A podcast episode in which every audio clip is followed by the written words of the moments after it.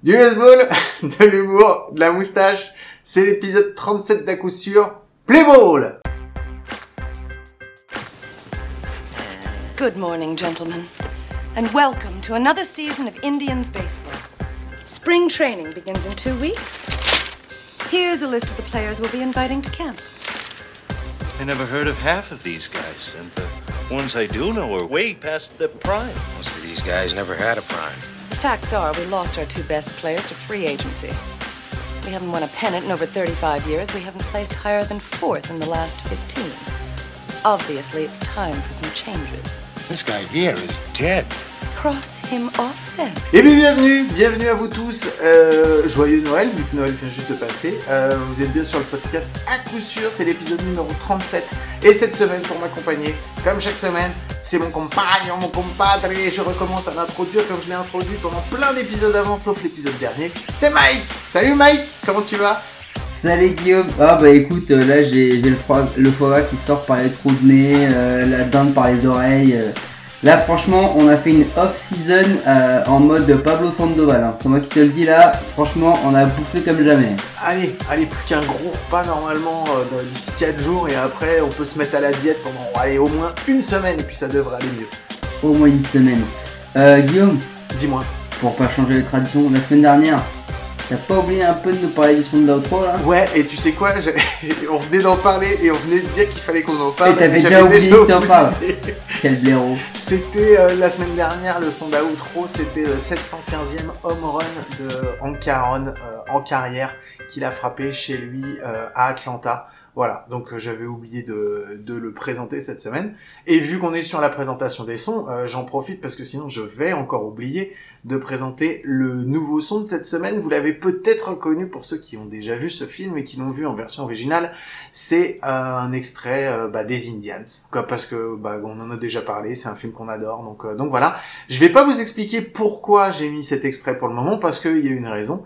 On verra ça tout à l'heure. C'est en rapport avec le sujet, euh, avec le sujet qu'on va développer. Mais Mike, euh, je crois que ce sujet, on va pas le développer que tout seul, puisqu'on a encore un invité cette semaine. Mais dis-moi, mais c'est la folie, on a des invités tout le temps en ce moment. Eh, en ce moment, on a sorti, on a sorti le, carnet d'adresses euh, Guillaume et franchement, encore un invité. Mais franchement, on a de l'invité de qualité, Guillaume, parce que pour finir l'année 2020 en beauté, on en a invité une de beauté. Tu sais, le genre de beauté auquel tu cours pendant des mois, des semaines, tu le fais la cour, t'essayes de la voir, rendez-vous manqué, tu crois que c'est bon, c'est pas bon, il manque quelque chose, etc.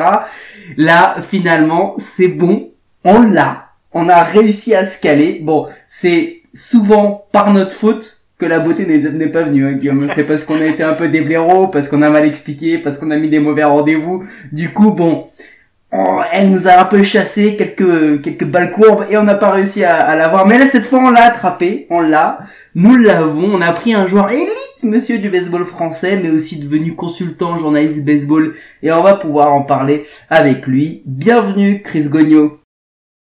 Salut Mais vous me faites rêver, les amis Eh ben oui, mais c'est et c'est fait pour ça. Alors je te, je te jure, hein, on n'en voit que du rêve, c'est tout. Et encore, encore, il y en a qui diraient que c'est que du cauchemar. Mais bon, ça fait plaisir de t'avoir. Bienvenue, Chris. Ça fait vraiment super plaisir de t'avoir. Effectivement, ça fait des mois et des mois qu'on essaye de se caler et que c'était pas possible. Et là, on s'est dit, allez, pendant cette période de fête, c'est presque Noël, c'est notre cadeau à nous. Donc euh, voilà, merci d'être là, Mike. C'est vrai, non, on est tellement le genre de gars bien organisé que le seul moment où on arrive à trouver un créneau cool, c'est pendant les vacances de Noël, entre Noël et jour de l'an, où personne n'est à la maison. C'est là où on a réussi à quand même caler le truc. C'est pour te dire à quel point on est au top.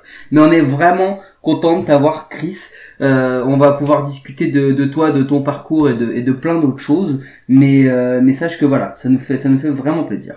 Merci à vous, c'est super, euh, super initiative et je suis ravi de participer avec vous à cette, euh, ce nouveau podcast, pas de problème. Ok. Avec plaisir. Eh ben merci. Euh, bon, on, en, on commence tout de suite les hostilités. Hein. Je vous envoie une petite virgule musicale, on en parle et euh, on va voir, euh, Chris, ce que tu vas avoir à nous dire là-dessus. Bruce Bochy. Bruce Bochy.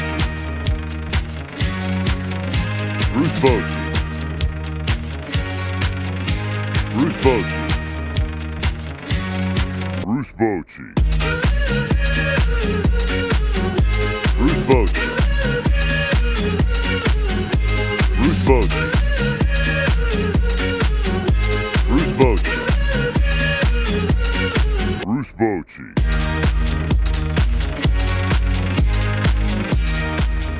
Ouais, c'est l'instant Bruce Bocci. Euh, Mike, on en est où Bruce Bocci cette semaine? Est-ce qu'on a reçu déjà, de nouveaux trucs? euh, Déjà, on n'a pas reçu de nouveaux trucs. Je te signale que toi, il te reste deux jours deux jours. Le 31 à minuit, tu dois nous avoir envoyé Mhm. ton, ton initiative Ouais, ouais. Bruce Bocci. J'espère que t'es chaud. Ouais, je suis Et sûr. euh, Le truc, il l'est pas du tout, mais moi, je le il faut suis. quand même, voilà, il faut quand même qu'on qu'on représente à, à Chris. Je sais pas si tu as entendu parler de cette initiative. Depuis le début de, de ce podcast, on essaye d'avoir Bruce Bocci, l'entraîneur de l'équipe de France, dans le podcast euh, à coup sûr. Et du coup, euh, on a demandé à recevoir des vidéos, des photos, des montages, des dessins, des cadeaux de club, etc. On a reçu plein, on a reçu des vidéos, on a reçu des balles signées, une casquette signée, etc.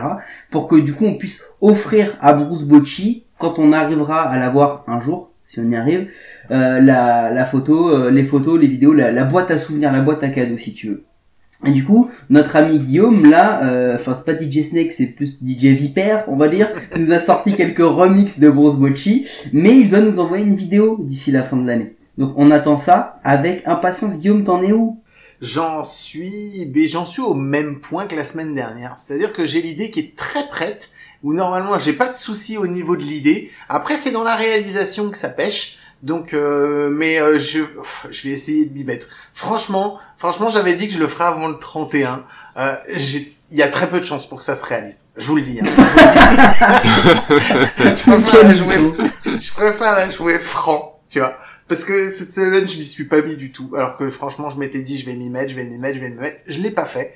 Et je pense que dans les 2, 3, 4 jours qui viennent, ça m'étonnerait que je m'y mette. Mais je vais faire mon possible, je vais voir. Je vais essayer, je vais mettre ma famille de côté pendant quelques heures et puis euh, je vais essayer de m'y mettre. Voilà, c'est pour vous. Mais je pense que ça se fera pas. Voilà. Euh, Comme ça, au moins, je tue le suspense directement, quoi.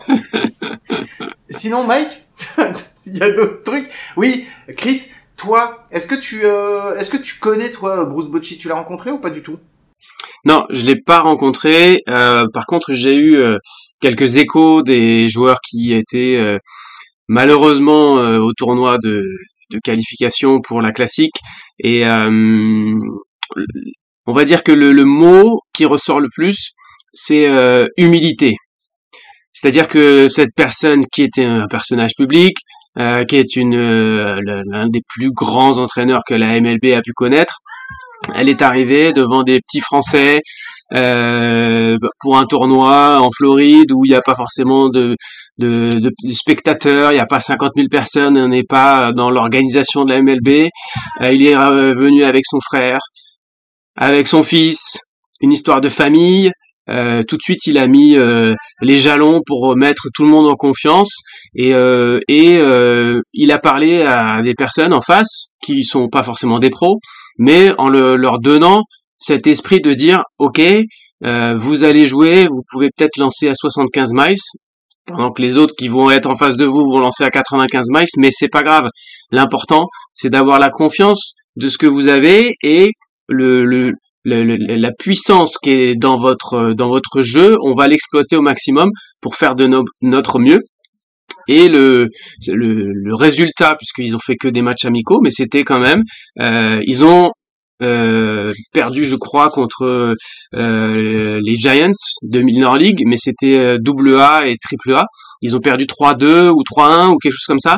Euh, euh, et les gars de Minor League plus le coach, ils ont dit mais c'est quoi cette équipe? On la connaît pas, c'est pas des pros. Et ils ont réussi à matcher face à des, des joueurs qui sont normalement euh, une classe voire deux classes au-dessus. Donc ils ont apporté ça.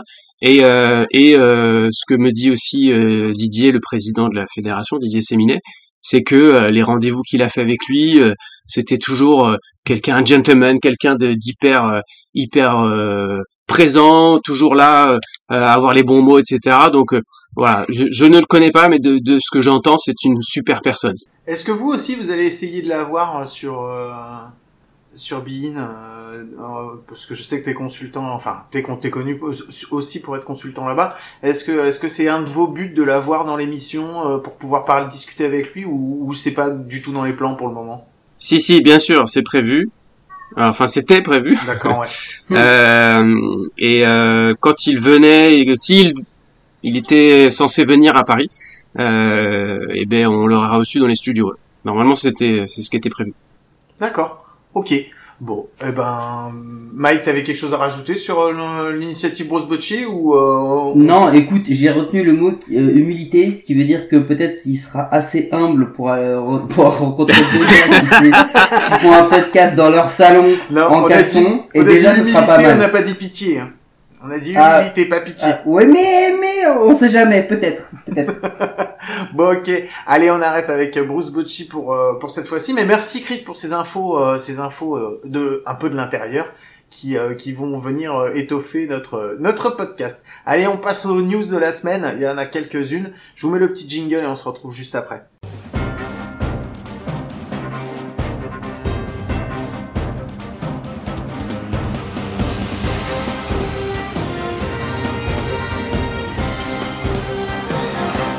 Ok, c'est les news. Et comme chaque fois qu'on a un invité, on va lui laisser la possibilité de donner ses news avant que nous on donne les nôtres. En même temps, vu l'actualité de cette semaine, euh, il y a de grandes chances, franchement, pour que ça soit exactement les mêmes. Mais euh, Chris, je me permets de te demander quelles sont les news qui ont retenu ton attention cette semaine dans le baseball? Euh, clairement, c'est les Padres qui continuent à faire le jeu et c'est presque les seuls qui raflent la mise avec donc Blake Snell et euh, on a appris aussi le la superstar coréenne.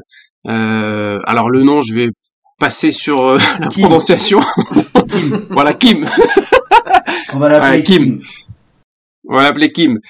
Euh, Kim qui arrive euh, avec une saison stratosphérique en Corée, mais euh, le plus gros le plus gros trade c'est quand même Blake euh, l'ancien Cy Young de Tampa Bay qui euh, voilà qui peut apporter une nouvelle pierre et on entend dire aussi euh, dans la nuit euh, qu'un certain Yu Darvish euh, pouvait faire partie aussi d'un trade vers les Padres. Donc ils sont en train de tout rafler et ça va être vraiment des, sérieux, sérieux, sérieux euh, prétendants au titre pour l'année prochaine. Avant que je te donne la parole, Mike, parce que je vois que tu des choses à rajouter, je voulais juste savoir, Chris, c'est quoi ton avis là-dessus, euh, toi, sur euh, sur les euh, sur les Padres? Est-ce que pour toi, enfin, on va on va on va parler du du Blake Snail.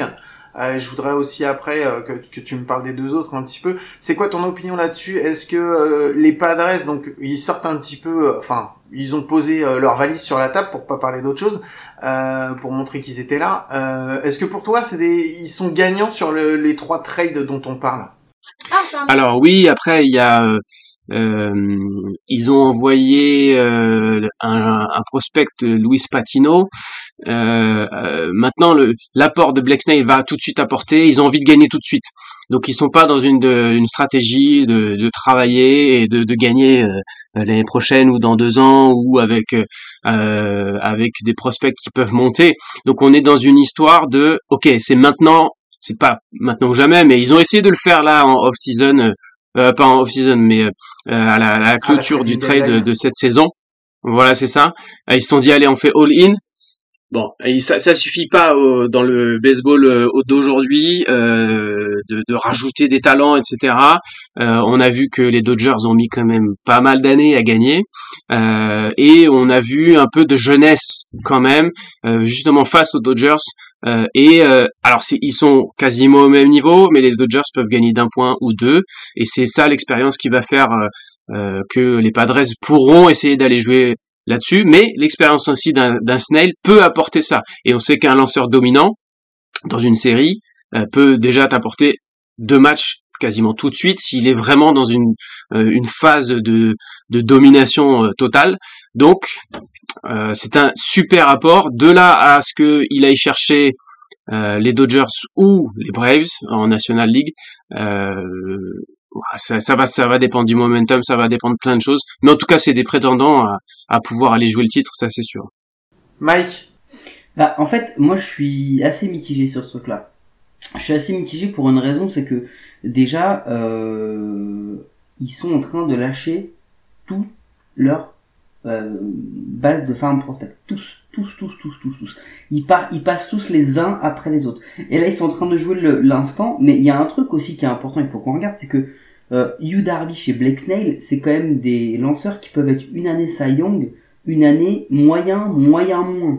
Et on l'a vu, hein, donc euh, c'est quand même un, vrai gros pari que prend que prend Preller euh, en, faisant ses, ses moves. Alors oui, Snell, de toute façon, il va être gagnant parce que hormis les Dodgers, euh, ceux qui vont affronter en passant de la AL East à la à la NL West, très honnêtement, AL East, il affrontait quasiment que des grosses équipes et les Orioles. Mais du coup, euh, là, il fait ce changement-là, il se bâtit dans rotation. La Mets, il a encore tout à prouver parce qu'on voit bien qu'il a encore tout à prouver. Clevinger, il est out pour la saison. Darby et Snell, il va falloir qu'ils se réadaptent. Est-ce qu'ils vont être au niveau qu'ils ont pu nous, montrer quand ils ont fait des très très grosses saisons pour peut-être être Sion ou même être Sion Moi, j'attends de voir. Euh, la signature de Kim, euh, j'ai vu à peu près de loin ses résultats en KBO. Il annonce vraiment de très très grosses choses. La transition Asie MLB, elle est toujours très violente. Donc en plus, si je dis pas de bêtises, c'est un arrêt court. Il me semble que chez les Padres, le poste d'arrêt court, il est vaguement réservé pour les 15 ou 20 prochaines saisons. Donc ça veut dire qu'il va falloir qu'il se mhm. réadapte à une autre position. Euh, bon, voilà, c'est franchement sur le papier, c'est très beau. J'attends de voir ce qui va en être. Moi, là où ça me chagrine un petit peu, euh, et je me dis juste un autre truc aussi, c'est que si les Rays ont accepté ce genre de mouvement, c'est que les joueurs qui prennent globalement ils ont quand même de fortes espérances en eux. Et je pense, encore une fois, que côté Cubs et côté euh, Rays, c'était le moment parfait pour le faire. Darvish, tu sais pas ce qu'il va donner encore une fois une autre saison, donc tu le refiles. Euh, ils sont en pleine reconstruction, donc quitte à reconstruire, allez, on reconstruit totalement.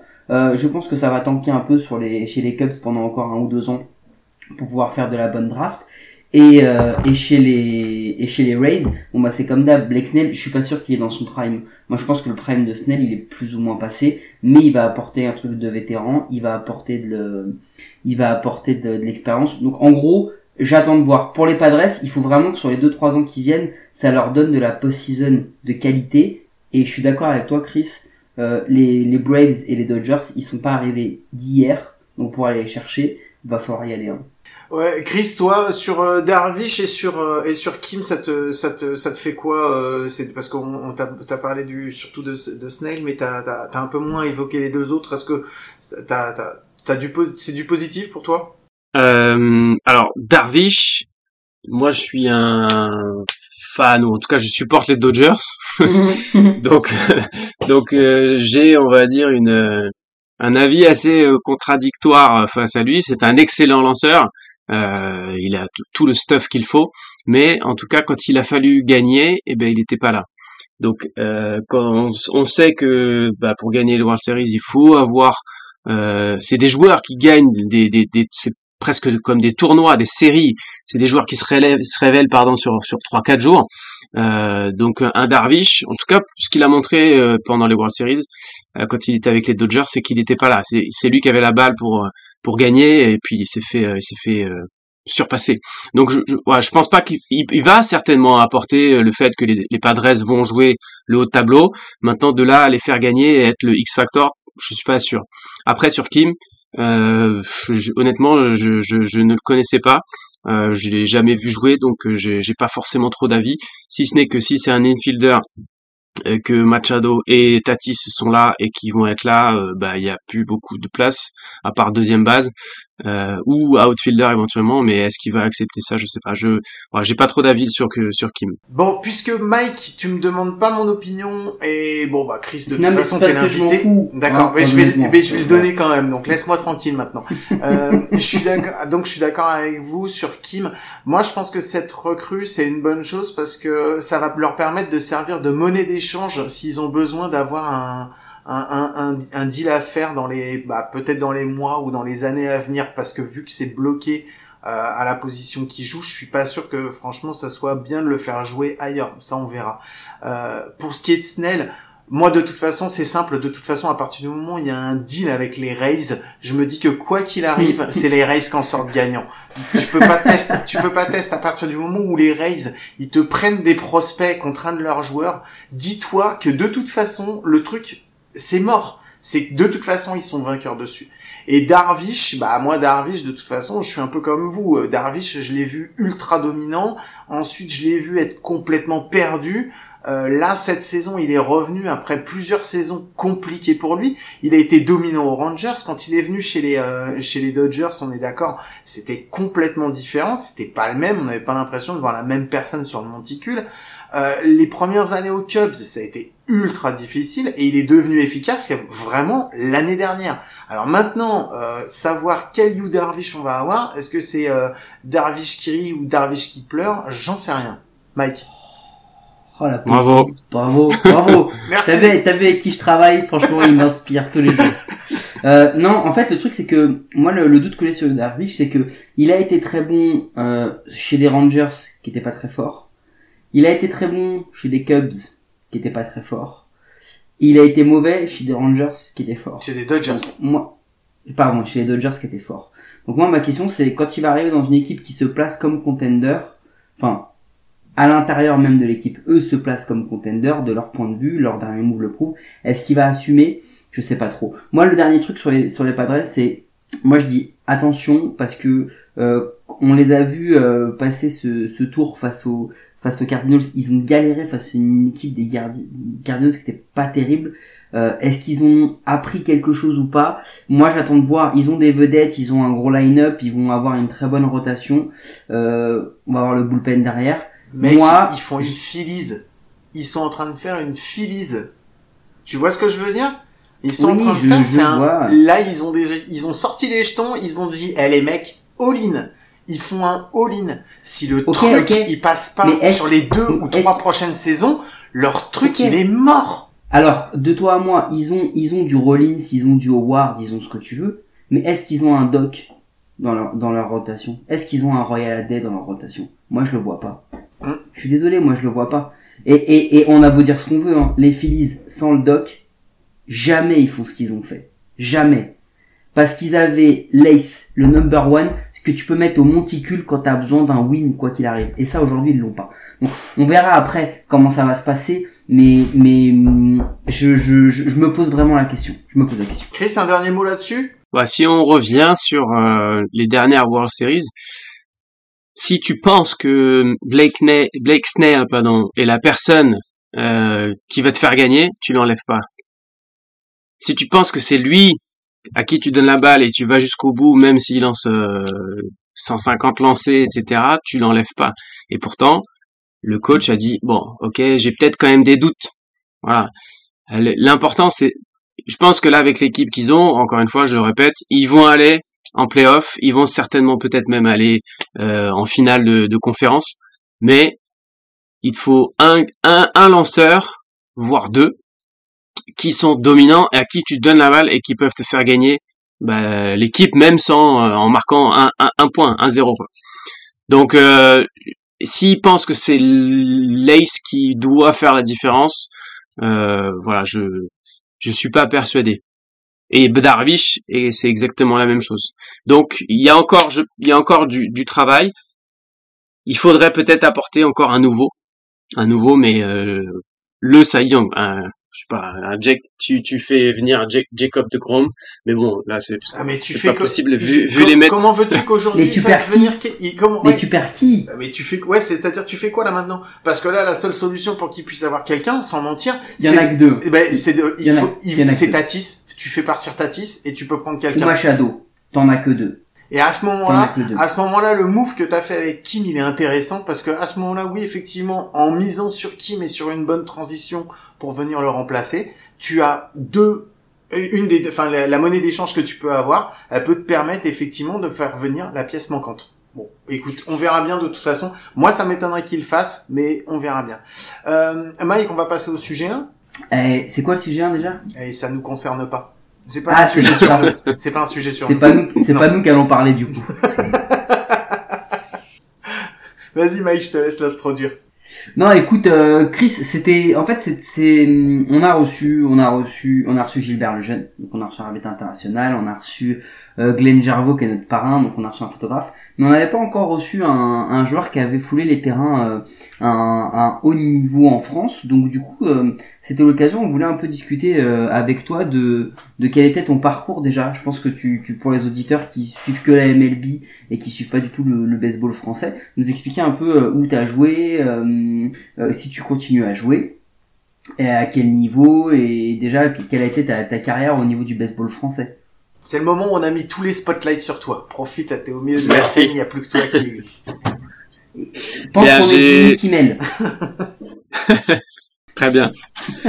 Euh, alors j'ai commencé euh, dans un petit club qui s'appelle euh, Thiers, les Tigers de Thiers dans le 94. Euh, J'étais pas trop mauvais et puis euh, après euh, j'ai intégré le pôle espoir de Rouen avec euh, la première promotion en 1998 D'accord. et il y avait Boris March, il y avait Jérôme Dussard, il y avait euh, euh, Victor Barbenès. T'as quel âge à cette époque-là? Alors euh, pff, 98, mais j'ai 16 j'ai 14 ans. Ouais, d'accord, ok. Donc, je suis de 81, donc j'ai un peu plus vieux, 15 ans. Quin- c'est la 97, 98, 15 ans.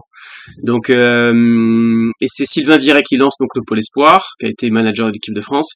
Et euh, tout de suite après, il y a l'INSEP qui, se crée pour la section euh, jeune, donc euh, les juniors.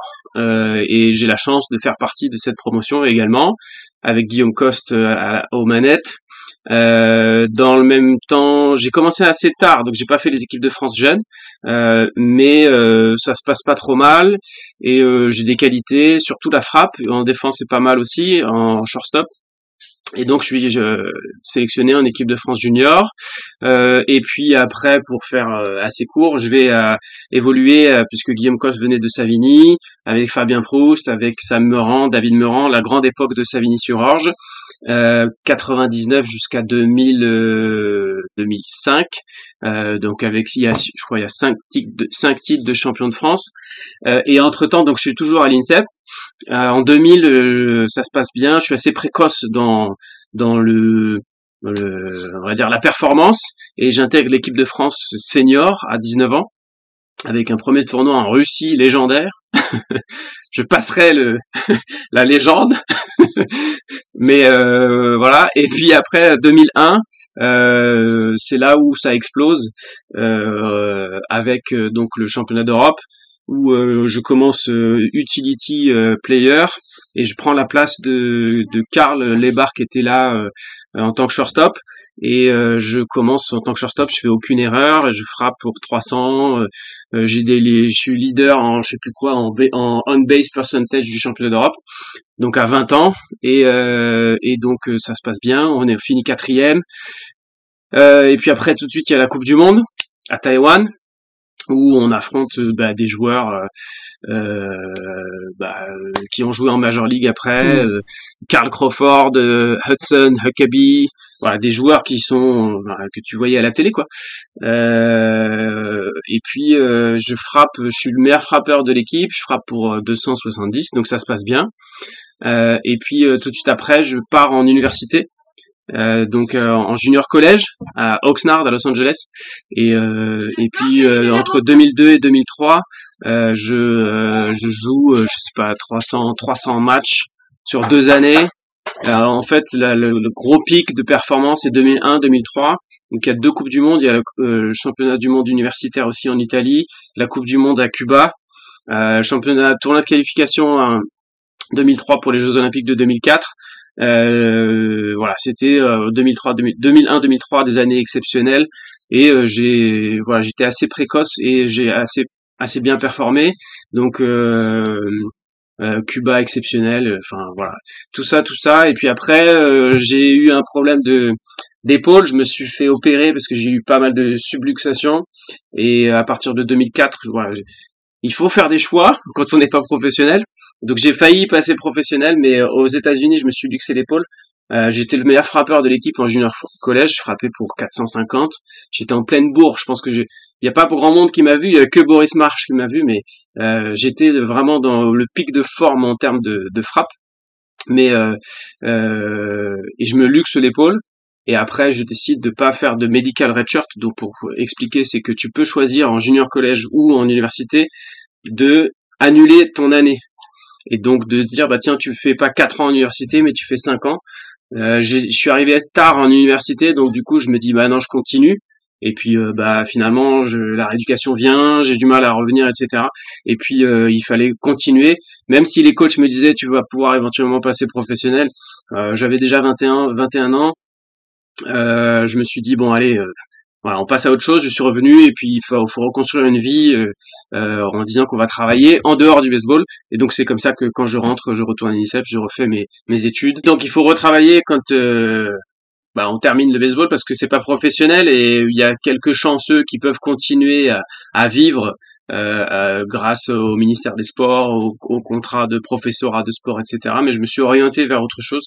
J'ai fait une école de commerce qui s'appelle l'ESSEC et après j'ai euh, monté des salles de fitness qui malheureusement aujourd'hui sont un petit peu euh, en difficulté face à la, la, la période de la pandémie, mais sinon je trouve que c'est un bon complément. Euh, euh, à la fois consultant donc chez Bein, euh, des salles de sport, et puis euh, je, je ma, ma, mère est toujours présidente du club de Thiers. Et euh, mes enfants, euh, le petit, qui a, enfin le grand, qui a 6 ans, il commence à jouer pas trop mal. Donc euh, voilà, je commence à revenir un petit peu à ce niveau-là, de redonner un petit peu des cours, des conseils. mais sinon, je joue pas trop. Je, je joue plus au golf et je fais du, du fitness euh, et et, euh, et puis euh, voilà mais bon le le comme je dis toujours le baseball sera toujours en moi et je serai toujours autour du terrain d'une manière ou d'une autre alors juste un truc déjà pour nos auditeurs qui connaissent pas trop le, le baseball français euh, là, on a eu quand même du name dropping de légende du jeu. Hein. on, va, on, va, quand même le dire parce que bah, il y a eu du Coste, il y a eu du Meurant, il y a eu du Boris March. Il y a là, je pense que là, là haut du Père Noël, il y a quelques dizaines de titres de champion de France qui doivent être qui doivent être entassés là-dedans parce qu'il y a absolument que des légendes du game. Donc donc du coup, c'est clair que euh, c'est assez euh, assez impressionnant. Euh, et, mais par contre, moi je vais revenir sur un truc parce que bon, tu tu l'as tu l'as noyé dans, dans ta riche carrière. Mais c'est quoi ce tournoi légendaire en Russie? Tu peux nous en dire un peu plus? Ouais, bah, C'est les premières sélections quand t'es rookie. Euh, donc il y avait bah, Karl Lebar, il y avait euh, Fabien Proust, enfin bon voilà Stéphane Lesparg qui est DTN aujourd'hui. Donc je vais pas trop lâcher de de, de, de pépites. Mais euh, oh vas-y. Mais hey, euh, personne nous écoute. C'était le coach de Montpellier, Jay, euh, Jay Osborne, qui était le, le coach.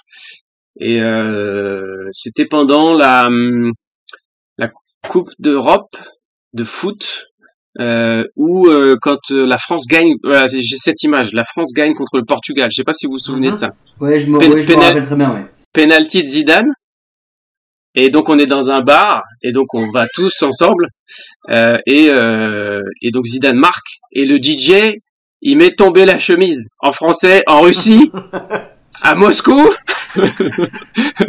Et là c'est parti euh, en qui en a tombé la cacahuète. chemise? Chris, dis-nous qui a tombé la chemise? Ah bah tout le monde, tout le monde, tout le monde, tout le monde.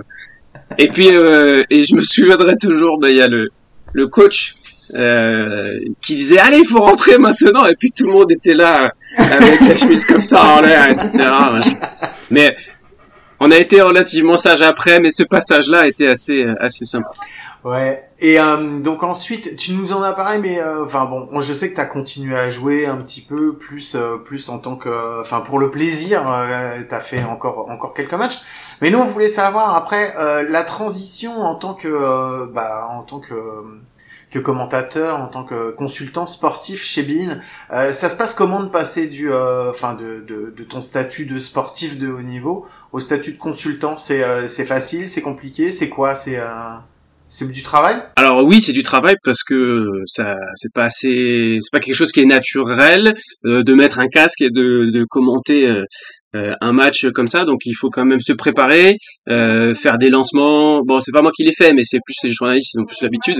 Mais même euh, quand on me donne la parole, de voilà, de se préparer, de connaître les joueurs, de, de retravailler, euh, à se mettre dans une une ambiance, on va dire euh, MLB.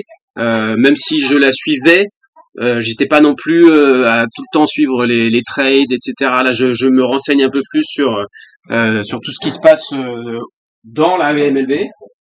Et puis euh, l'origine, c'est que euh, j'étais dans la même promotion que Jérôme Dussard, qui est journaliste quand on était à l'INSEP de Sportcom. Donc lui a continué et puis moi après je suis parti aux États-Unis donc euh, j'ai j'ai changé Euh, mais euh, donc j'ai fait une année où on a on a fait un peu de pardon de journalisme Euh, donc ça a toujours été un petit peu euh, euh, quelque chose qui m'attirait Euh, et puis euh, j'ai commenté avec Stadeo quand Didier Séminet avait créé Stadeo je sais pas Mhm. si vous vous souvenez Ouais. voilà, quel- quelques matchs. Voilà, J'ai une facilité à m'exprimer à l'oral. euh, euh, ça passe pas trop mal. Ma voix euh, euh, doit être quelque chose qui revient aux personnes qui l'écoutent. Euh, et puisqu'on m'a appelé euh, deux trois fois après. Et puis c'est Matt Brel qui a fait aussi euh, Sportcom. Donc Matt Brel qui est euh, un, un- un ancien joueur de l'équipe de France, un lanceur, euh, qui est euh, donc euh, euh, fait partie de la famille Brel des Templiers de Sénart euh, qui m'a appelé euh, il y a deux trois ans et qui euh, qui m'a dit bah écoute là je peux pas le faire est-ce que euh, tu peux le faire? Et puis euh, donc euh, j'ai fait un remplacement et puis je suis devenu numéro 3 parce que le premier numéro 1 euh, c'est François May ensuite c'est Matt Brel et moi je suis le le backup du backup. Mais ça me ça me convient c'est une fois par mois parce que euh, con- enfin, voilà commenter tout le temps la nuit etc euh, après avec les enfants le métier c'est un peu compliqué mais en tout cas je prends un énorme plaisir à le faire Du coup, moi j'ai une vraie question, parce qu'on a déjà posé la question à Gilbert, il a pas été capable de nous répondre. Il y a combien de Brel en France? Parce que dans le, on, en voit partout. Tu ouvres une porte, il y en a cinq, tu la refermes, t'en ouvres une autre, il y en a deux. Ils sont, il y a- il y a- on voit des Alors, Brel, il y a- des Brel Andrade partout. C'est ça. Bah, il y a, déjà, il y a les deux au-dessus, les pères. Donc, il y a Bruno et Mario. Et après, il y a une filiation en dessous. Je crois qu'ils en ont trois, ils ont trois enfants chacun. Donc, ça fait, ça fait six, plus eux, ça fait huit. C'est incroyable. C'est, c'est-à-dire que il y, a- il y avait, il y avait quand même, euh, je crois que c'est plutôt dans les années euh, fin 2000, début 2010. Tu regardais le, le, le line-up de l'équipe de France, mais il y avait que des, que, que ça. Il y avait que des vrais et des marrants. Tu, tu regardes, tu dis mais pourquoi il y en a C'est autant. Qu'est-ce qui se passe? Ils se dupliquent. Les pourquoi- aussi, ouais, c'est pas mal. hein. On, on a parlé, euh, on a parlé de ça, mais euh, c'est quoi le, le travail d'un, d'un consultant comme toi qui a, qui a connu le jeu euh, et qui a aussi fait un, qui a eu une formation un peu de base de journaliste, de travailler avec des des, des, des journalistes pros comme euh, comme euh, comme comme Benjamin Bernard ou Fred. J'écorche toujours son nom de famille, donc je vais je vais pas le prononcer. Voilà, je vais pas le prononcer. Il, il m'en voudra pas si jamais un jour il écoute ce podcast. Euh, comment comment tu c'est quoi le c'est quoi ton ton rôle c'est c'est quoi ta position euh, par rapport à ce qu'eux font? Parce qu'en plus eux pour le coup vu qu'ils sont journalistes à la base t'es pas journaliste de sport t'es journaliste. Ensuite tu te spécialises sur le sport. Et derrière tu te spécialises sur certains sports. Mais eux ils font de la NFL ils font de la MLB ils font de la NBA ils font du foot US euh, j'ai vu Benjamin Bernard qui faisait de la Ligue 2 la dernière fois. Donc en fait euh, comment tu c'est quoi ton rôle c'est quoi ta position euh, et comment vous vous répartissez? Est-ce qu'il y a un rôle prédéfini ou, ou pas dans votre euh, manière de travailler? Alors, euh, déjà, dans un premier temps, je tiens à, ben, à remercier Bean euh, de, de diffuser euh, la MLB parce que Nous aussi. c'est- grâce à eux, ça permet, voilà, ça permet de vulgariser la pratique. Euh, deuxièmement, la, la chose importante, c'est que euh, pendant pas mal d'années, il y a eu quelques tentatives comme ça avec des journalistes qui, qui étaient pris, euh, on va dire, le mec qui faisait euh, voilà, le handball, il dit allez viens faire du baseball. Bah, le mec il, il connaissait rien. Et là, ce qui se passe avec, euh, comme il y a une pérennité en fait dans le temps, euh, que ce soit euh, Pete Anderson, que ce soit Benjamin, que ce soit Fred, euh, les, ces trois-là, vraiment, ils commencent à avoir une culture euh, de la MLB, du baseball, et ils connaissent les termes, et ils connaissent, voilà, ils sont vraiment presque au, au même niveau de connaissance de jeu que, que que vous, que moi, que tout le monde. Donc j'essaie de pas forcément non plus trop apporter euh, là-dessus. C'est eux qui s'occupent plus de bah, de ce que vous faites, par exemple là, de donner euh, voilà les trades, etc., de, de donner le fil conducteur. Et moi, je j'apporte un peu plus le- la tenue technique. Donc en général, c'est eux qui commencent, qui lancent les choses, ils lancent les sujets, et puis après, euh, quand il y a quelque chose de, euh, une action en particulier, voilà, euh, une action de jeu, un back-end, un coup droit, pourquoi il a pas, pas réussi à lancer ce lancer, la- qu'est-ce que c'est une, une courbe, une sinker, une fastball, une change-up, etc. Voilà, apporter un peu plus de, de, de technicité euh, que, euh, on va dire, le, le côté global de, du jeu, parce qu'ils le connaissent très très bien. Est-ce que euh, Euh, Enfin, c'est déjà, un- comme tu disais, hein, c'est déjà une belle chose que qu'on ait qu'on ait Bean, euh, qu'on ait Bean qui qui retransmette du baseball euh, en, en France et surtout commenté en français euh, par des Français. Euh, est-ce que pour toi, j'imagine que tu vas me dire que non, mais est-ce que pour toi euh, la, la couverture qu'on a sur le baseball en France, elle est euh, elle est assez? Euh, Est-ce que tu penses qu'il y aurait de la place pour plus ou est-ce que plus ce serait trop? Alors, euh, alors déjà, euh, elle est meilleure qu'il y a trois ans, euh, puisque on commence à avoir euh, plus de matchs à 19h. En plus, là, cette année, il y avait des double headers, ce genre de choses, donc on avait eu, voilà, c'était un peu spécifique, hein, mais on a eu beaucoup de matchs à 19h plutôt que des matchs à 2h du matin. Donc déjà, c'était mieux. Après, il y a une connaissance aussi euh, bah, de des programmations qui est aussi meilleure de la MLB. En revanche, sur le faisceau qu'ils rachètent, c'est le faisceau du E ESPN. Donc avec euh, à l'époque il y avait Herod et puis euh, Jess Mm. euh, Mendoza. Euh, donc euh, on a leurs commentaires nous pour la petite anecdote dans les oreilles. D'accord. Donc des fois on peut leur piquer des idées Euh, Ah, et, on, et leur redonne. Voilà c'est ça. On on n'apporte rien. Moi je travaille pas du tout. J'écoute et je, en fait je, je traduis. En fait, t'es Nelson Montfort, quoi. Voilà, c'est ça. Et euh, non, non, mais euh, après, euh, potentiellement, vu que Bein a beaucoup de chaînes, euh, on pourrait avoir euh, ben, du flux de jeux tout le temps, tout le temps pour euh, justement remplir les cases. Maintenant, est-ce que c'est nécessaire? Après, après, ce qui peut être fait, c'est avec la, comme un peu la NBA, mais on n'est pas du tout au- comme le basket aujourd'hui. Hein. Euh, euh, c'est avoir euh, des plateaux, expliquer, avoir un peu plus de détails sur euh, euh, après des matchs, des commentateurs, etc. Une vraie team avec euh, voilà, un- comme on a on a on a essayé de le faire pendant le All-Star Game euh, et puis mais mais voilà ça peut ça peut être des choses qui peuvent être faites après sur des des plateaux. Parce que, très honnêtement, pour ceux qui suivent un peu la NBA, ce que fait NBA Extra sur Bein Sport, c'est à, franchement, à un poil près, ce que peut faire, ce que peuvent faire les chaînes américaines sur la manière dont ils traitent le, le, le- basket. NBA Extra, euh, Guillaume, toi je sais que tu regardes pas forcément, c'est je pense aujourd'hui la meilleure rédaction sport de France, de mon point de vue. Ils font un taf qui est incroyable, c'est-à-dire qu'ils suivent un sport qui est journalier, pas hebdo, journalier, ils le suivent de manière journalière aussi. C'est une émission tous les jours, c'est plusieurs matchs. Euh, le, la manière dont on va couvrir le baseball, en fait, le rêve, ce serait de pouvoir faire ça, au final. Ce serait que qu'on puisse avoir cette, euh, cette couverture. Mais est-ce qu'on aurait des audiences derrière? Je connais pas les audiences de Bein Sport sur des matchs de baseball. Euh, je ne sais pas quelle va être leur rentabilité ou pas. Mais en tous les cas, euh, c'est un sport qui est diffusé dans les conditions du direct, commenté en français. Et ça, déjà, c'est un pas mais monstrueux. Moi, je rebondis sur ce parce que tu m'as donné la parole, donc je rebondis, je la prends au bol. Euh, moi, la, seule- le seul souci que j'ai avec Bein, et qui est un souci, c'est que moi, j'ai pas l'abonnement Bein, donc effectivement, tu vois, NBA Extra, enfin, je le regarde pas, et euh, parce que je l'ai pas. Moi, je suis pas un fan, enfin, je suis pas un fan de foot, euh, je suis pas un fan, je regarde pas non plus euh, des sports à, à, à tir larigot. Euh, je me, je me retrouve pas, je, je prends pas d'abonnement, euh, d'abonnement Bein, donc moi effectivement tout ce qu'il y a tout ce a tout ce qui est fait autour du baseball et tout ça. Moi c'est aussi un truc qui me ça reste je vais dire élitiste c'est pas ce que je veux dire mais euh, t'es obligé en fait d'aller payer pour aller découvrir. Donc si tu as déjà Bein parce que tu t'intéresses à d'autres sports euh, comme le foot le basket le machin effectivement c'est dans ton bouquet. Donc tu peux découvrir le baseball. Mais quelqu'un qui n'a pas Bein euh, va peut-être mais veut découvrir le baseball il va peut-être pas aller mettre les sous tu sais pour aller prendre le prendre le truc.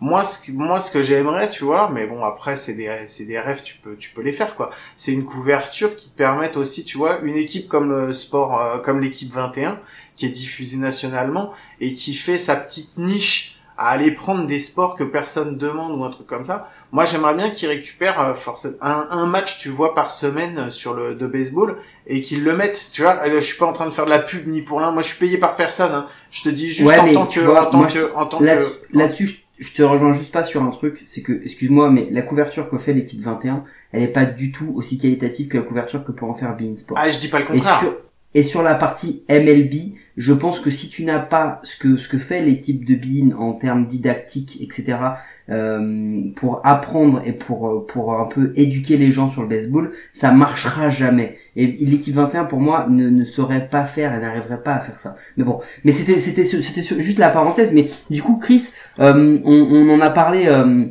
on a parlé, mais en fait, dans ton parcours et dans ta question, il y a un truc qui nous manque. C'est c'est quoi tes, tes tes couleurs? T'es pour qui? C'est qui ton club Ah, il l'a dit tout à l'heure, il a dit qu'il était fan Dodgers. des Dodgers. Là, mais je veux le réentendre parce que comme il est pas fan des Yankees, pour une fois qu'on n'a pas un fan des Yankees, je veux le réentendre. Ah, euh, alors les Dodgers pour euh, pas mal de raisons. Euh, Vas-y, explique-nous. tu sais la, la, la cassette que tout le monde avait euh, sur les World Series 88 quand t'as 10 ans, que tout le monde s'est passé. Il y avait une cassette qui a tourné sur tout le baseball français. voilà. Avec Aurel Hershiser, etc. Donc ça, c'est la première chose. On en Euh, a parlé de cette cassette. C'est pas la première. avec Pontel. Tu sais, Pontel, tu achetais, t'achetais les cassettes et te les envoyais. voilà. Donc ça, c'était la première chose. Euh, avec euh, bien sûr euh, Kirk Gibson qui frappe le home run euh, gagnant, le fist pump, etc. La deuxième raison, c'est que ben, quand je suis allé à jouer en université à Los Angeles, ben, j'étais au nord et euh, le nord c'est les Dodgers, le sud de Los Angeles c'est Anaheim, enfin les Los Angeles Angels maintenant. Euh, donc euh, donc je suis allé voir quelques matchs au Dodger Stadium, etc. Donc ça a renforcé aussi cela.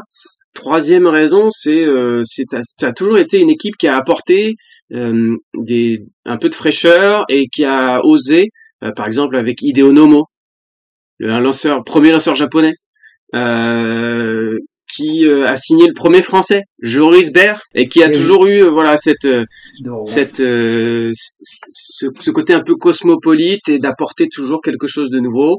Et puis on le voit aujourd'hui aujourd'hui encore. Il y a eu des coréens il y a eu des japonais euh, il y a des cubains euh, enfin voilà c'est tout- pour pour tout ça. Et puis je trouve que le travail bon ok ils ont de l'argent ok euh, ils ont des, des moyens colossaux mais euh, ils ont un farm system qui est super ils ont des joueurs qui sont excellents mais qui qui, qui créent une, une compétition et qui sont dans une une, une dynamique de, bah, de toujours progresser. Tu te dis ça va finir et puis pam, il te rajoute euh, euh, Marcus Marcus Lynn Bet MLB. Mhm. pam, tu te dis ils ont l'équipe de rêve et paf, ils te rajoutent encore un deuxième MVP. Voilà, ils sont dans une aujourd'hui dans une dynamique euh, qui est difficilement rattrapable et j'espère qu'ils vont encore gagner pendant cinq ans. Ouais ben, écoute, c'est ce que je bah, nous, souhaite non. pour toi, mais moi je le souhaite Mais pas du tout et. Bon, ok, merci pour euh, merci de nous avoir parlé de tout ça. euh, c'était c'était cool. Euh, je vais vous envoyer un petit son de transition et puis euh, on va passer au, on va passer au sujet numéro 2 euh, et on te redonnera encore la parole, t'inquiète pas. Billy, we got 38 home runs and 120 RBIs. Guys, we're still trying to replace Giambi. I told you we can't do it, and we can't do it. Now, what we might be able to do is recreate him. Recreate him in the aggregate. The what? Giambi's on base percentage was 477. Damon's on base, 324. And Almeida's was 291. Add that up, and you get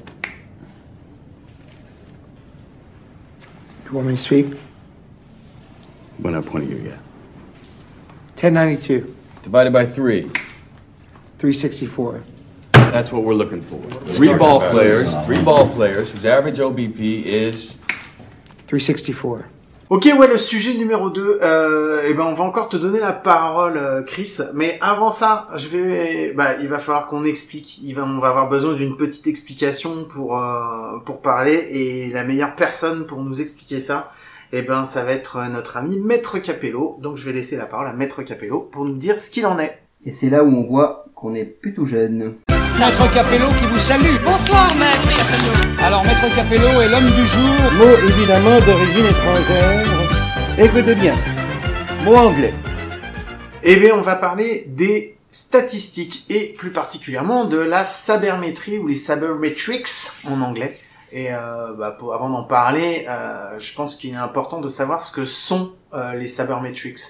Euh, donc, c'est les sabermetrics, c'est une approche statistique du baseball et euh, le mot vient euh, d'un acronyme SABR pour euh, Society for American Baseball Research.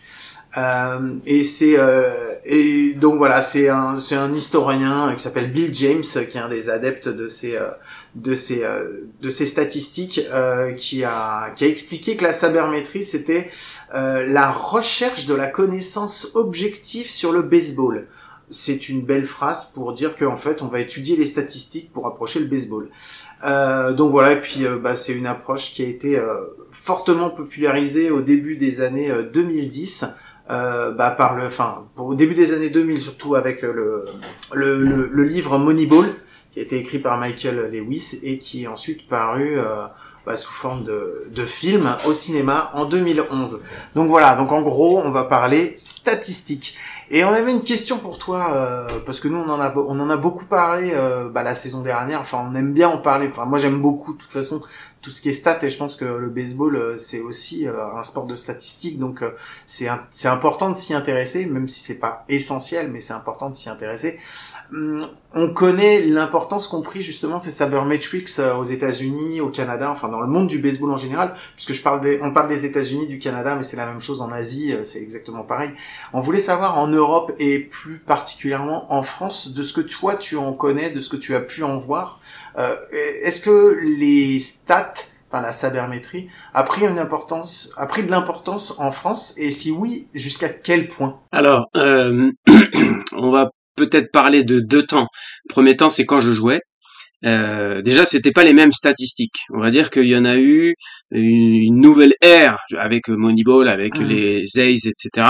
Mais avant cette ère, on était quand même sur des stats qui étaient déjà assez abondantes, euh, mais euh, c'était plus euh, celles qu'on connaît, euh, la Triple Crown, donc RBI, euh, runs et la moyenne. Ce qu'on va appeler, c'est les Euh, et- statistiques simples. C'est-à-dire, c'est les statistiques de base. On Ouais. est d'accord. hein, c'est le premier De- package, en fait. Ouais, de base pour le baseball, mais c'est quand même énorme par rapport à- par- au, au foot euh, français, le, enfin, le, le foot US.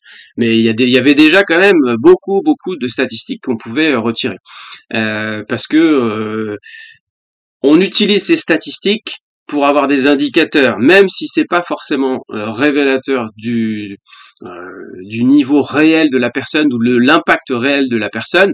Euh, on pouvait se dire que quelqu'un qui avait un bon on base, eh ben on allait le mettre plutôt euh, au début en tant que lead-off ou deuxième frappeur. Quelqu'un qui frappait beaucoup de RBI, eh ben euh, on, avec de la puissance, on mettait troisième, quatrième.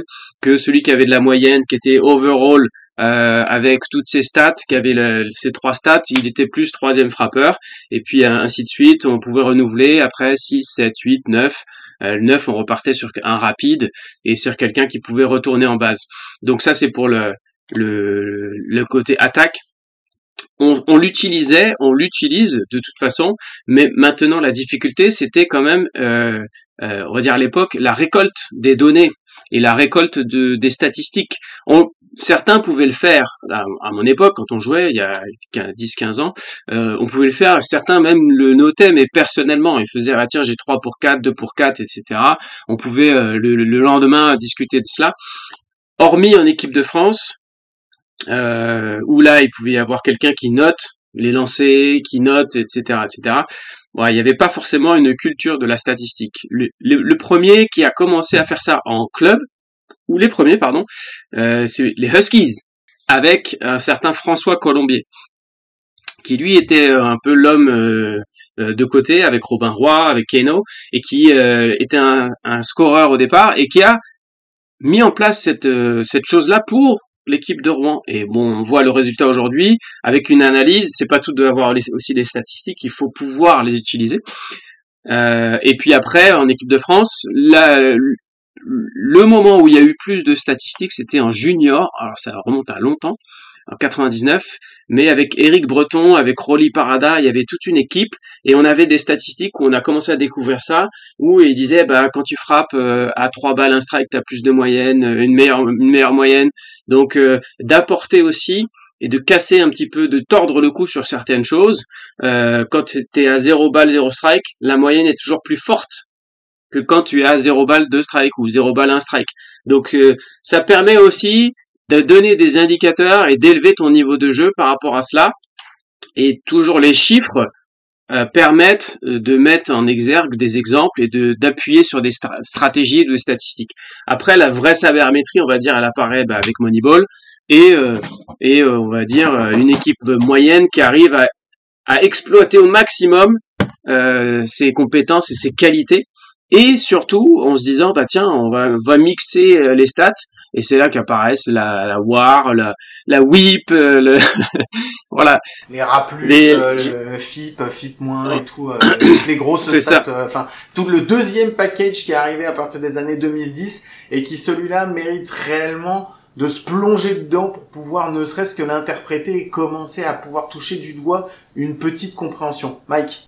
Ah bah t'es sur du boulot limite de, de mathématicien parce que là tu parles du deuxième package mais là on arrive à un stat où quand tu vas sur des baseball références ou des fangraphes ou des choses comme ça t'es sur des packages où t'en as 8, 9, 10 c'est à dire que t'as ton premier tableau et tu peux aller jusqu'à quasiment 10 onglets pour te dire c'est un, truc de fou. Tu sais si le gars il a pissé à 9h est-ce qu'il frappe mieux ou est-ce que s'il a pissé à 10h il frappe, il frappe moins bien? Et, et en fait l'idée aussi des sabermetrics alors après c'est comme tout.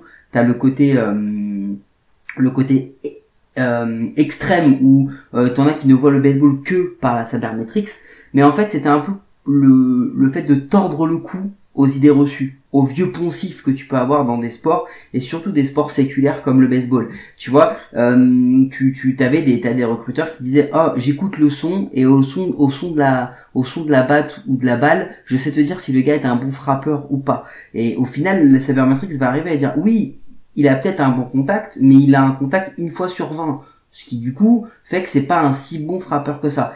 Et en fait, nous on posait la question par rapport à l'utilisation dans le baseball en France, parce que nous qui avons joué et coaché à un tout petit niveau régional, euh, moi en tant que, que coach d'une équipe régionale, ma bataille c'était les poncifs.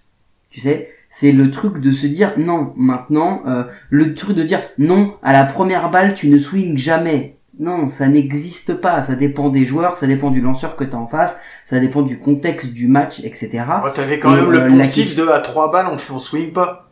Oui, mais c'est parce que quand même ton Les, lanceurs étaient aussi nuls que nous, on était nuls à la frappe. Donc tu vois, il fallait, il fallait, il fallait quand même mixer. J'utilisais déjà les sabermetrics, mais pour des gens euh, pas doués comme nous. C'est pas la question. Mais euh, l'i- l'idée, c'est de se dire, euh, en France, on utilise les, les sabermetrics, mais moi, j'ai l'image d'un, tu dois le connaître, du, du père du Sar, qui était un des scoreurs les plus prolifiques du baseball français qui moi m'a fait m'a formé euh, m'a formé au scorage. Euh, et, tu sais euh, l'idée c'était de se dire aussi jusqu'à quel point on pousse cette analyse mais surtout tu l'as dit quel type d'outils on peut avoir maintenant. Parce que quand tu veux faire du cybermetrics quand tu le fais et que tu regardes un match de MLB les mecs ils ont des radar guns ils ont ils ont ils ont 40 personnes qui comptent le nombre de pitch est-ce que c'est une curve et tout. On est encore arrivé en France aujourd'hui on ne sait pas identifier une curve d'une sinker. Donc dire que le mec frappe mieux sur une sinker que sur une curve c'est tu vois c'est toujours aussi compliqué. Quel type d'outils tu, tu peux voir toi dans l'évolution avec les joueurs d'aujourd'hui et ceux que tu avais quand tu jouais toi à l'époque où tu étais très jeune? Euh, après, dans le jeu, je vais pas être dénigrer le baseball français, mais on n'est pas arrivé à un niveau où on a ce besoin-là. Par exemple, je discutais avec Owen, Owen Ozani, qui est le meilleur lanceur France. Voilà. Euh, il me disait, ben, quand je jouais à, à Rouen, pour Rouen, j'avais juste à lancer droite slider, et j'ai fait toute euh, ma carrière avec Rouen là-dessus. Et puis il a été, il est allé jouer à Parme, et il est, pendant la off-season, il s'est dit, tiens, je vais travailler un nouveau lancer. Donc, il a travaillé la, la knuckle curve. Et euh, il s'est dit, bah tiens, je vais utiliser ça. Et en plus, il est arrivé, par exemple, à, à Parme, et euh, sa fastball était à 86, 88, et c'est la fastball normale pour euh, l'Italie. Donc oui, il a, il a, il a travaillé un autre lancer, euh, et euh, grosso modo, ça lui a permis de euh, bah, avec un autre niveau de d'augmenter son niveau. Mais le niveau français aujourd'hui, euh, t'es sûr que tu vas avoir euh, une fastball qui va arriver en plein centre euh, quand t'es frappeur et quand t'es lanceur, il suffit d'avoir une bonne slider qui va away et puis euh, avec une vélocité à peu près correcte, 82, 85 et puis avec deux pitches tu peux faire ça. Donc on va dire qu'en France, c'est pas forcément nécessaire. Après, en termes de niveau international, il faut qu'on pousse quand même. Et tu as raison, euh, euh, ça part du début, ça part de la base, avec les enfants, de les éduquer et de leur dire, bah voilà, les statistiques, quand vous êtes à 0-0, il y a toujours plus de chances de frapper. Euh, tu es au-dessus de 300 de moyenne quasiment globale. Pourquoi tu, tu pourquoi tu vas pas? Faut que tu sois prêt dès le début. Dès que, si c'est la balle que tu veux frapper, que tu penses que c'est la bonne, et ben tu frappes. Même si c'est à 0-0. Et le lanceur va te lancer en général plus en plein centre au départ que sur sur le côté. Donc pour terminer sur sur les statistiques, il y a un gros boulot qui a commencé à être fait euh, notamment par Michel effectivement. Euh, il y a Aude Fatou qui euh, est aussi je crois en Ile-de-France mais qui euh, prend voilà toute la France avec un réel vraiment travail là-dessus.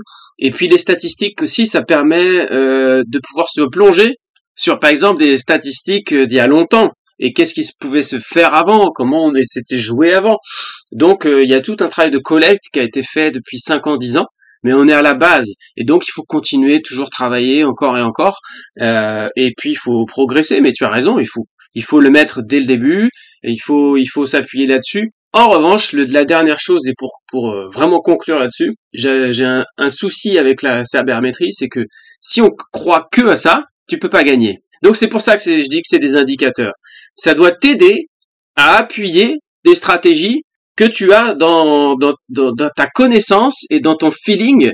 Tu dois les, prendre en main. C'est un peu comme euh, euh, les innovations aujourd'hui. Les innovations doivent te permettre d'aller plus vite dans ton travail, mais ça va pas remplacer ta décision mentale. Et par exemple, notre cher ami, euh, le coach des Dodgers, j'ai perdu son nom, voilà, c'est un trou de mémoire. Dave Roberts. Dave Roberts. Euh, il utilisait beaucoup, voilà, Roberts, il utilisait beaucoup, il utilise beaucoup la sabermétrie et parfois même il prenait ses décisions dans des matchs euh, clés en fonction de cela.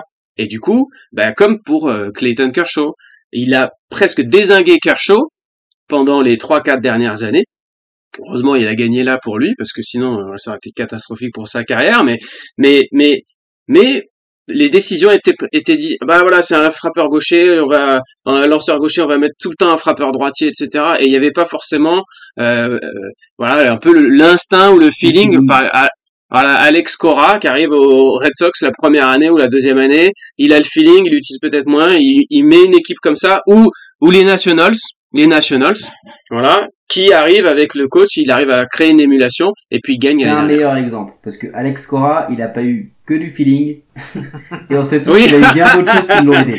Mais euh, tout ça. pour revenir un peu à ce que tu disais, je voudrais juste aussi souligner un truc. Pour ceux qui ne connaissent pas trop le baseball français de haut niveau ou même de niveau national qui veulent s'y intéresser, il y a un site, je ne sais même plus, c'est un petit peu, j'ai pas testé mais qui s'appelle Pyro Baseball et qui recense absolument toutes les statistiques de l'élite. Tu l'as aussi sur le site de la Fédé. Et Aude Fatou est une des personnes qui, qui vraiment gère, euh, gère ça. Il y a énormément déjà de stats simples qui vous permettent de voir qui sont qui sont les joueurs qui aujourd'hui euh, dominent euh, dominent le jeu euh, etc mais tout simplement pour dire une chose je suis d'accord avec toi Chris on en a beaucoup parlé Guillaume donc je pense qu'après on, on va pas forcément épiloguer dessus mais on est d'accord qu'il y a plusieurs choses qui rentrent dans la gestion d'une équipe et de la performance du jeu, t'as les sabermetrics, mais t'as aussi la personnalité, t'as le mental, t'as le physique de la personne, euh, et t'as aussi l'alchimie que t'as dans une équipe. Les Nationals en étaient un, un exemple énorme, c'est-à-dire qu'ils avaient des bons joueurs, mais ils ont su surfer sur des momentum parce qu'ils étaient euh, entourés de plein de baby sharks et qu'ils étaient en équipe vraiment balèze et qu'ils ont réussi à, faire ça.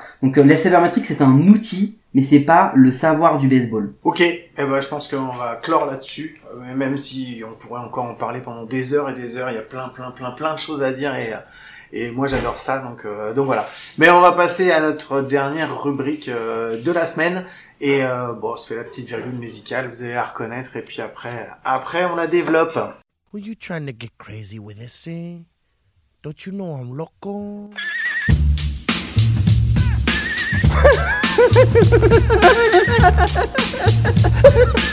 the fuck is with this guy? Who is he?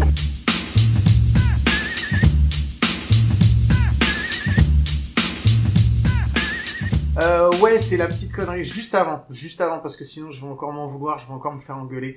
Euh, ah, j'allais, j'allais y venir. J'étais prêt à sauter au cou. Et je vais juste, juste, je reprends un petit peu sur le, le sujet suivant. Euh, le son du début et le son qu'on a entendu en transition, qui était un extrait de Moneyball, euh, je les ai mis parce que pour moi, ils se faisaient écho et c'était marrant. Euh, c'est, voilà, je vais pas rentrer dans le détail, mais c'est juste euh, la connerie des Indians qui font ouais mais non mais il y a des joueurs et tout qui sont sur la liste que vous nous donnez, euh, il y en a même qui sont morts. Et bah c'est pas grave, on les raye quoi. Et euh, le fait que euh, dans l'extrait de Moneyball, c'était justement l'espèce de bataille entre entre Billy Bean et ses et ses scouts où il leur dit mais non mais on ne retrouvera jamais un Jumbie, on n'a pas les finances et si on joue comme les Yankees, bah on perdra parce qu'on n'a pas les moyens de jouer comme les Yankees, il faut qu'on joue différemment. Et c'est justement, il explique un petit peu le, le, le système des sabermétriques, c'est comment il veut, il veut fonctionner. Et je trouvais qu'il y avait un parallèle intéressant entre, parce que c'est deux films qui parlent un peu de la même chose, et euh, le truc des Indians, en fait, ça part d'une connerie, mais qui fonctionne, et ensuite, après, le truc a été développé, en fait, dans, dans, dans le Moneyball. Voilà, c'est juste qu'il se faisait un petit peu écho, donc, euh, donc voilà. Au moins, j'ai parlé des sons, et Mike, ça y est, je te laisse la parole pour la connerie du jour. Bon, tu sais, Guillaume, moi je suis vachement pour euh, pour l'écologie, la sauvegarde de la planète, tout ça, tout ça. Non, je savais Donc pas. pour la connerie, ah, bah, moi non plus. Euh, pour la connerie, j'ai décidé de recycler une connerie qu'on avait déjà faite avec un précédent invité, mais parce que je trouve qu'elle s'adapte bien à, à Chris. Et du coup, Chris, tu vas être au centre de, de cette connerie. Euh, parce que si, si moi je réponds, euh, je vais je vais te donner une ou deux réponses après les tiennes et tu vas comprendre qu'il n'y a pas trop d'intérêt à ce que Guillaume ou moi en répondent. Mais c'est qui le, le meilleur lanceur que t'as affronté, Chris? Euh, français ou euh, international? Le meilleur, Comme comme, tu tu veux. Celui, celui, qui- Euh, t'a le plus impressionné, que t'as le plus fait mal. Rob Cordemans, Ah, lanceur, c'est qui Rob euh, lan- lanceur euh, hollandais. Euh, donc un vrai hollandais pour le coup. Et pour la petite anecdote, c'est celui qui a, qui a starté le, le match de la finale quand il gagne le championnat du monde. D'accord. Euh, donc euh, il avait une, il a, il, je crois qu'il lance toujours ou je sais pas. Mais en tout cas c'est lanceur lace de la Hollande depuis euh, je, je sais pas combien d'années et il a une, une split finger dévastatrice. Il lance à 90 euh, et et je me souviendrai toujours. Donc en plein, quand j'étais au plus haut niveau en 2003, on joue contre la Hollande. On est à 1-0. Euh, donc c'est lui qui lance. Il lance les 9 manches. Euh, Il y a un coureur en 3, Fermin, Fermin Nem, je crois, qui il avait réussi à arriver en 3. Et euh, je suis à la batte et je suis sûr que je vais frapper. Je suis au, au plus haut de mon niveau, etc. Machin. Et puis euh, et puis il arrive, euh, fastball, split, split, fastball, tu touches la balle, etc. Et puis au bout d'un moment, bah, t'y arrives pas, quoi. T'arrives pas. Et puis euh, il termine par la fastball euh, un peu en bas, au niveau des genoux, en plein centre. Tu te dis, bah c'est bon, tu l'as mais euh, mais euh, enfin et tu passes tu passes à travers et et voilà tu il y a, y a t'es au top niveau t'es au t'es au meilleur de ton truc mais le gars il maîtrise quand même euh, voilà il maîtrise encore donc euh, voilà le- c'est le- la petite la petite anecdote sur lui après en français le meilleur euh, lanceur que j'ai pu affronter c'est Sam Sam Meurant Voilà. Oui, ça va, c'est pas mal. ça va. Au niveau légende, ça va. C'est pas, c'est pas, c'est, c'est, pas mal. Euh, c'est qui le- l'entraîneur qui t'a le plus marqué? Euh, C'est dur, hein. Ouais, c'est dur, c'est dur. Euh, je vais dire euh, Ke- Keino Perez. Alors j'ai fait, j'ai Ah. fait une, euh, j'ai fait une pige à Rouen. J'ai joué euh, 2000, euh, 2013. Euh, parce que euh, on, ah, on était en colocation avec Gaspard Fessy et Boris March euh, après les États-Unis quand on était parti en, en université et euh, c'était en 2003 et de, dix ans après on s'était dit tiens on va rejouer ensemble donc on s'était fait une dernière une dernière petite anecdote il y avait la Coupe d'Europe à Barcelone Gaspard habite à Barcelone et et il y avait le, le, le le challenge de France euh, à Pershing et donc on était en colocation à, à Joinville-le-Pont. Donc ça faisait une petite boucle, c'était assez sympa euh, dix ans après. Donc euh, j'ai joué à Rouen euh, et euh, j'ai découvert Keno que j'avais l'habitude d'affronter en tant que lanceur, euh, en tant que entraîneur. Et il a cette connaissance et ce knowledge du baseball et euh, il apporte ce qu'on disait tout à l'heure, euh, le feeling et la connaissance, mais également avec le travail et euh, l'appui, on va dire, du staff de Rouen. Et c'est euh, pour moi la meilleure des combinaisons. Mais il a cette, euh, c'est le seul au- aujourd'hui que je connais. Après, j'ai j'ai pas connu Bruce Bochy et j'ai pas connu Eric Gagné par exemple et les autres staffs, mais euh, qui, avec une expérience de professionnel euh, en tant que joueur et euh, bah, une expérience du jeu au Venezuela euh, qui fait que selon moi c'est celui qui a la meilleure euh, perception euh, entre le feeling et le travail du baseball en France. Moi, je sais pas toi Guillaume, mais moi j'ai déjà vu Keno Pérez lancer sur des challenges de France ou des finales contre Savigny ou contre Sénard. Je peux te dire un truc. Rien que quand tu le vois prendre le monticule, moi il me fallait une couche parce que tu me mettais pas, tu me mettais pas un- dans la cage du lanceur. Il est impressionnant. Il a un charisme de fou et c'est cool que t'en parles parce qu'on n'avait jamais évoqué son nom dans le podcast, mais c'est vraiment un très très bon. C'est qui l'arbitre euh, français que t'as que t'as aimé détester? J'ai aimé détester. Ah bah oui. Sinon c'est trop facile. Oh la vache. Ah. Euh, ouais. Allez Serge, Makouchechev, je l'adore. Je, je, je, l'adore. Mais euh, c'était euh, voilà, c'est c'est c'est son son côté euh, euh, je sais enfin je sais pas, euh, on l'a- on l'aime mais c'est c'est l'arbitre quoi, il peut te mettre des strikeouts et puis il est dans son truc et puis enfin voilà, c'est on a eu deux trois accros échanges mais à la fin du match on, on allait discuter ensemble. Donc voilà, on va dire lui, Serge Makouchechev. Ouais, mais tu vois, c'est pas surprenant. C'est aussi le fait que quand t'as des arbitres qui ont un tel charisme et une telle présence, ils prennent de la place. Euh, forcément, toi, quand t'es joueur, il y a des moments même tu peux adorer le mec. Quand il a mis son masque, euh, ça doit te frustrer parfois qu'il t'appelle une balle que t'es sûr que t'es sûr qu'il avait tort et du coup il, il a tellement d'assurance que forcément ça, ça en impose. Mais très très bonne réponse. Euh, il est comment euh, Gilbert Lejeune en vrai? Parce que bon, on l'a rencontré, mais en vrai, en vrai, il est comment Gilbert Lejeune Adorable, adorable Gilbert, ben bah en- ouais, je viens du 94 et lui était 93 et après à Paris avec Rémi. Rémi, j'ai grandi avec lui aussi, son fils, on a joué ensemble donc euh, et euh, la petite anecdote de Gilbert, c'est que quand euh, on jouait avec Rémi Lejeune, euh, pas en tant qu'arbitre, hein, mais il venait à tous les matchs et le matin, il nous apportait euh, le petit panier de croissants, des petites miniardises euh, avec des, des petits pains au chocolat pour toute l'équipe. Euh, et puis il restait euh, derrière le grillage toute la journée à nous regarder. Et voilà, c'est the love of the game. Et euh, et puis euh, voilà, quand on était plus jeune en tant qu'arbitre, euh, euh, c'est lui qui a fait toutes les formations, c'est lui qui a formé euh, plein plein plein d'arbitres. Donc euh, respect pour lui, voilà, respect pour lui et pour euh, toutes les actions qu'il a pu mener euh, dans nos banlieues.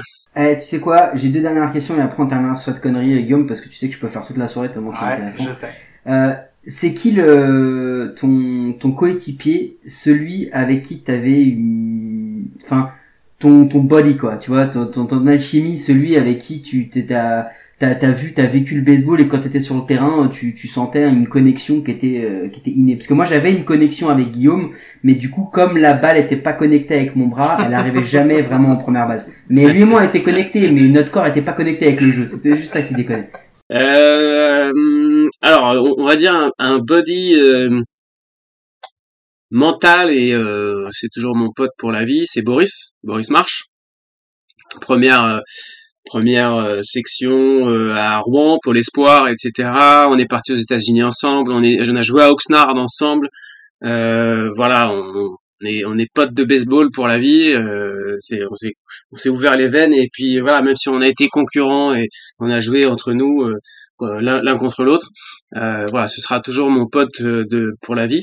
Et après une connexion sur le terrain avec la scène, la scène Benamida, donc championnat d'Europe 2001, euh, où on a formé euh, les middle, infielders. Je crois qu'on était la meilleure doublette euh, du championnat d'Europe entre les jeux, les doubles jeux, etc. Et Il y a eu une vraie alchimie et je tiens à le remercier. Euh, et ça, c'est très très rare et c'est signe de bah, du, du gentleman qu'il est.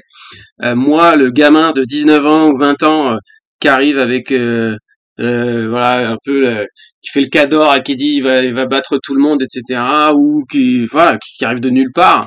Euh, on pourrait dire le, le vieux, il va un peu, euh, tu vois, mettre des, des calbottes derrière la tête et de, tu vois, se mettre un peu au-dessus.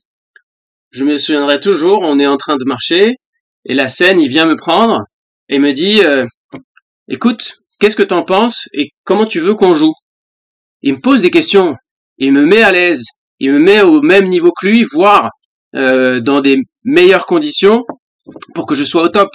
À partir du moment où on euh, euh, je crois que c'était Guillaume Coste, le coach, à partir du moment où il a dit, euh, bah, c'est Christophe qui va être titulaire en shortstop avec la scène pour le championnat d'Europe. Et il est venu me voir, on a discuté, on a commencé à former cette doublette, et je pense que si on fait un si bon jeu, c'est grâce à ça. Et cette connexion pendant 15 jours fait que, bah, grâce à lui, ben, euh, c'est, on, on, on a été euh, en demi-finale du, du championnat d'Europe et puis on a fait quatrième et ce qui a permis de nous qualifier au, championnat du monde.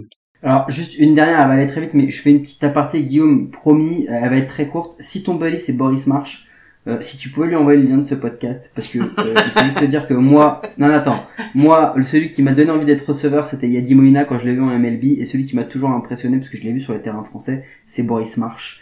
Euh, c'était pour moi le, je pense que c'est un des, allez, top 5 meilleurs joueurs français de l'histoire pour tout ce qu'il a fait avec Rouen, etc.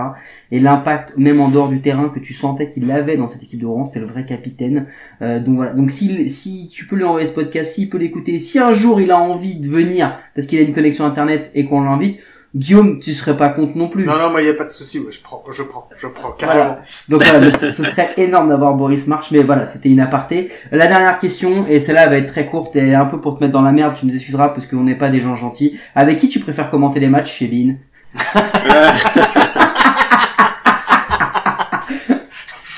Euh, non, ça, ça va être assez facile. Euh, On- on- tu sais, il y a, il y a souvent des duos qui se forment euh, dans le foot, dans n'importe quoi. Et on va dire que euh, Benji est plus avec euh, François. Euh, Matt euh, fait un petit peu euh, avec France, avec euh, Benji et avec euh, Fred. Et moi, je suis plus avec Fred. Et euh, on forme un bon binôme. On commence à avoir des automatismes. Euh, donc euh, euh, non pas que Benji euh, euh, n'est pas bon ou quoi, c'est que juste euh, la doublette, elle se fait plus de ce- voilà, la- normal. de, de- ce niveau-là, l'affinité donc euh, ouais. l'affinité et puis euh, et puis on commente euh, même d'une manière naturelle très bien tous les deux. Et bah du coup, du coup, si Benjamin et Fred ils nous entendent, on lance aussi le message. Hein. On, on, on veut bien les, on veut bien venir discuter de baseball avec nous. Mais c'est bon, je passerai le mot. pour une petite connerie. Ouais, non, mais il a pas de souci. Et puis, si un jour vous faites un plateau sur Bein et que vous avez besoin de deux connards pour dire des conneries, qui connaissent le Si vous voyez baseball, les mecs qui tiennent, qui, qui tiennent les, les lumières ou les micros, bon, on peut se démerder. bon, allez. Ok. Merci beaucoup, Chris. Euh, sur toutes ces bonnes paroles et après ce bon épisode, on va on va se quitter. Je vais juste euh, dire que on va écouter en son euh, d'outro. Vous allez entendre euh, rapport à la news de cette semaine sur Blake Snail. Euh, c'est en 2019 euh, pendant la LDS, euh, le Game 4 où il est rentré en neuvième manche pour closer euh, closer le game et euh, ramener les Rays à égalité avec les Astros à 2-2. Euh, donc voilà, il rentre pas dans les meilleures conditions et il arrive à faire gagner son équipe. Donc euh, donc voilà, c'était un gros un, gros pari pour lui. Bon après euh, ils ont oui, Chris. Euh, der- dernier truc, merci à vous parce que chaque initiative qui parle du baseball et malgré ce que vous dites avec des noms d'oiseaux, c'était très bien, très professionnel. Donc continuez comme ça et puis je passerai le mot euh, sur le fait que vous êtes d'excellents bot- podcasters. Merci. Donc bravo et merci de m'avoir invité. Et on est on n'est pas Merci, des podcasters, on est des podcasters. Voilà, c'est surtout on est déjà Des des, podcasters. Eh, eh, aujourd'hui c'est la Excellent. c'est incroyable. je suis trop fort. Bon allez, donc on se quitte sur ce son-là. Je remercie énormément Chris d'être venu et de nous avoir donné un, un minimum de légitimité pendant cet épisode Pareil. qui a duré un petit peu longtemps. Mike, merci encore pour toi.